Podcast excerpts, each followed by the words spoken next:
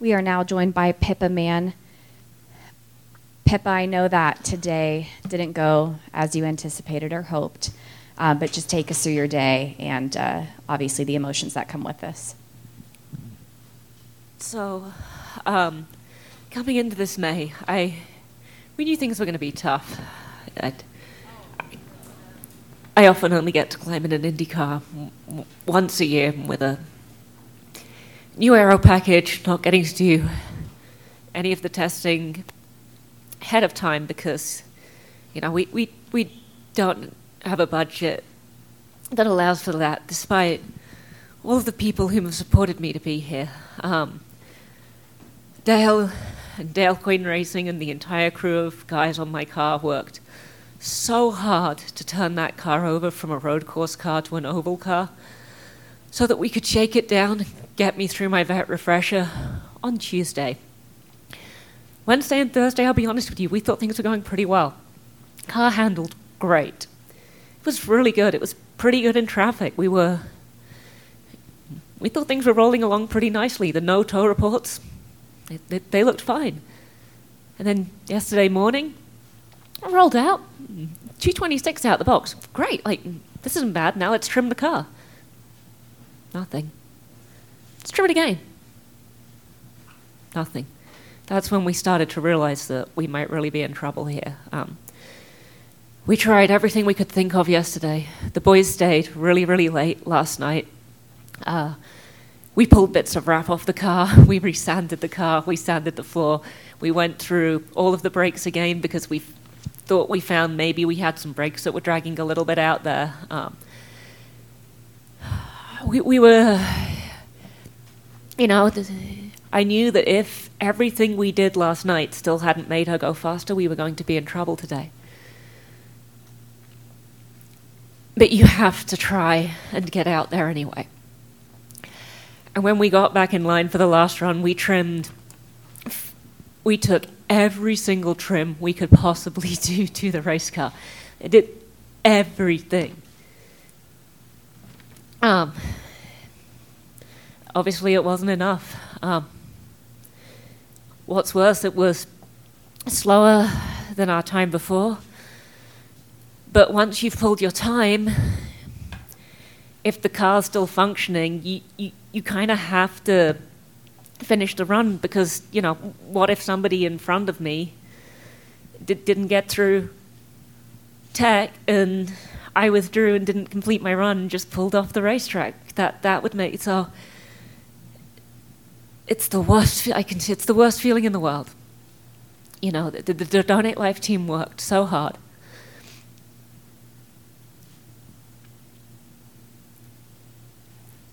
earlier today, I really thought we were going to get it done. And then we went out for, again, the, the first run. And I knew we were in the fight, and the final trim, we took at it further than any of our team cars have gone. You know, big stab. Let's. Slower?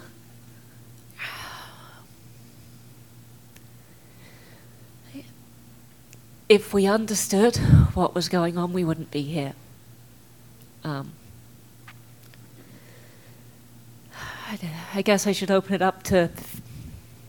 Yes. Thank you, Pippa. Thank you for that. Questions for Pippa?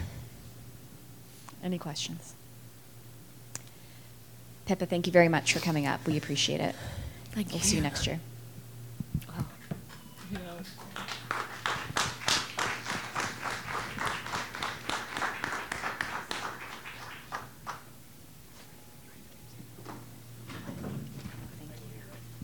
Yes, please. Yes. Now joined by James Hinchcliffe driving the number five Arrow Electronics SPM Honda for Schmidt Peterson Motorsports.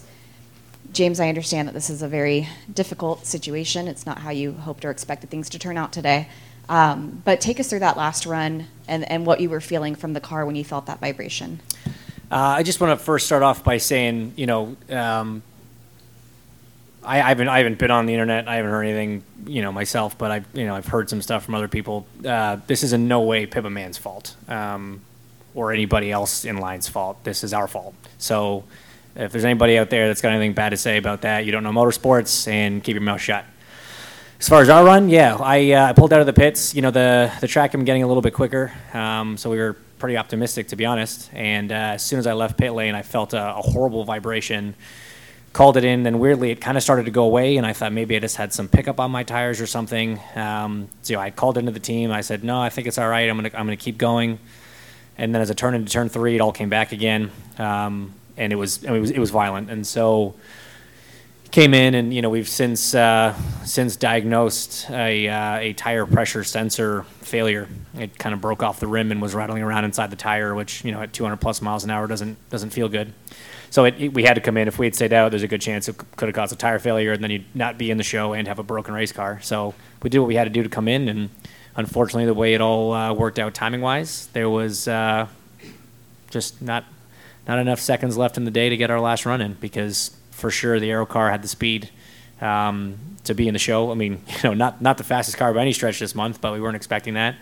Um, but you know, certainly enough to be comfortably in the show, and just got it for all the guys on the team. Everybody worked so hard. This race means so much to every single one of us that work in this paddock. You know, it's it's not unique to our team by any stretch, and uh, it's you know, it's obviously a pretty uh, pretty bummed attitude back in the. Uh, in the garage in the moment, but we're a strong group. You know, this track, believe it or not, has done worse to me in the past, and we came back swinging, so we'll be fine. Questions for James? Yes, Bob. James Bob Kravitz with WTHR. First of all, thank you for coming up here and addressing us. Um, in 2011, Ryan Hunter-Reay failed to qualify, and as you know, uh, they purchased the car from AJ Foyt.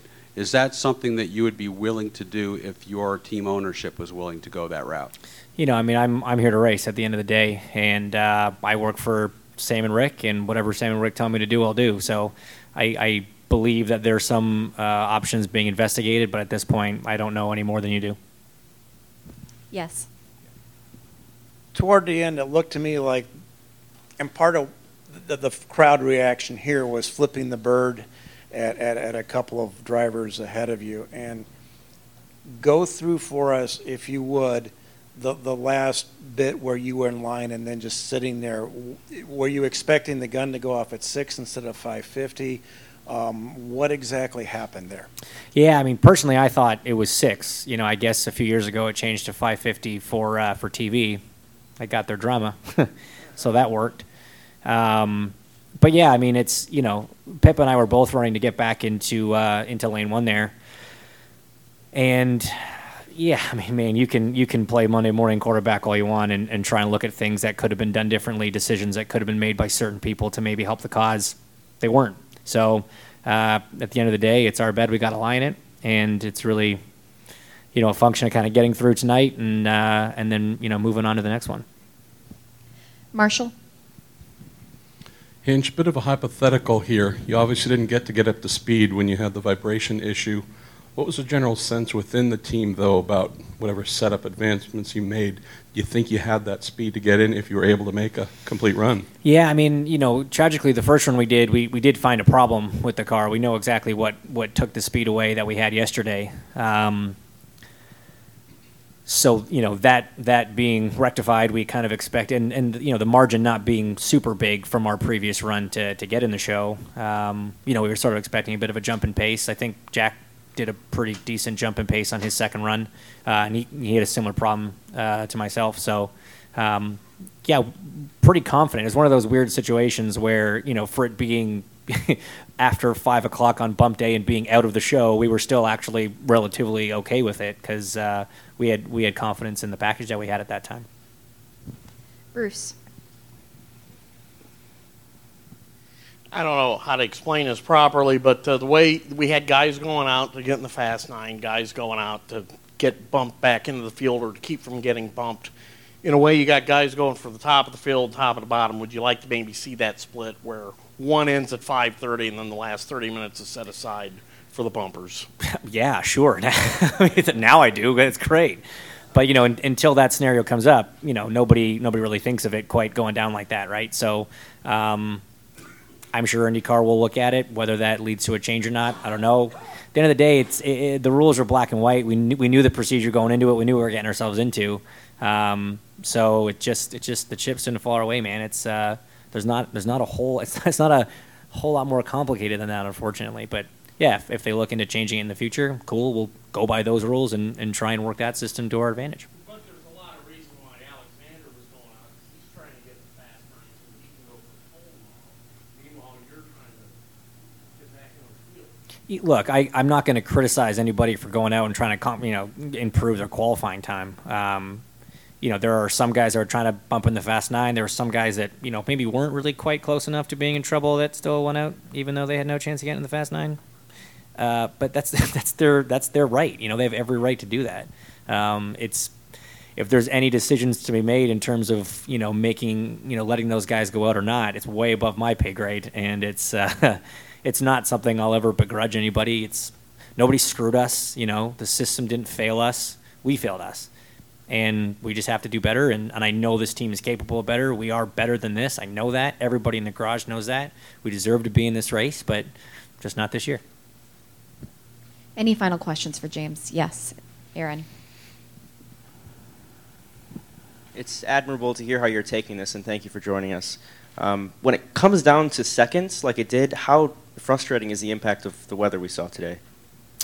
Yeah, it, uh, you know, there are, again, man, there are so many things that stacked up against us today, and uh, and that's the nature of the beast. That's you know, that's that's Indy. That's qualifying here. Um,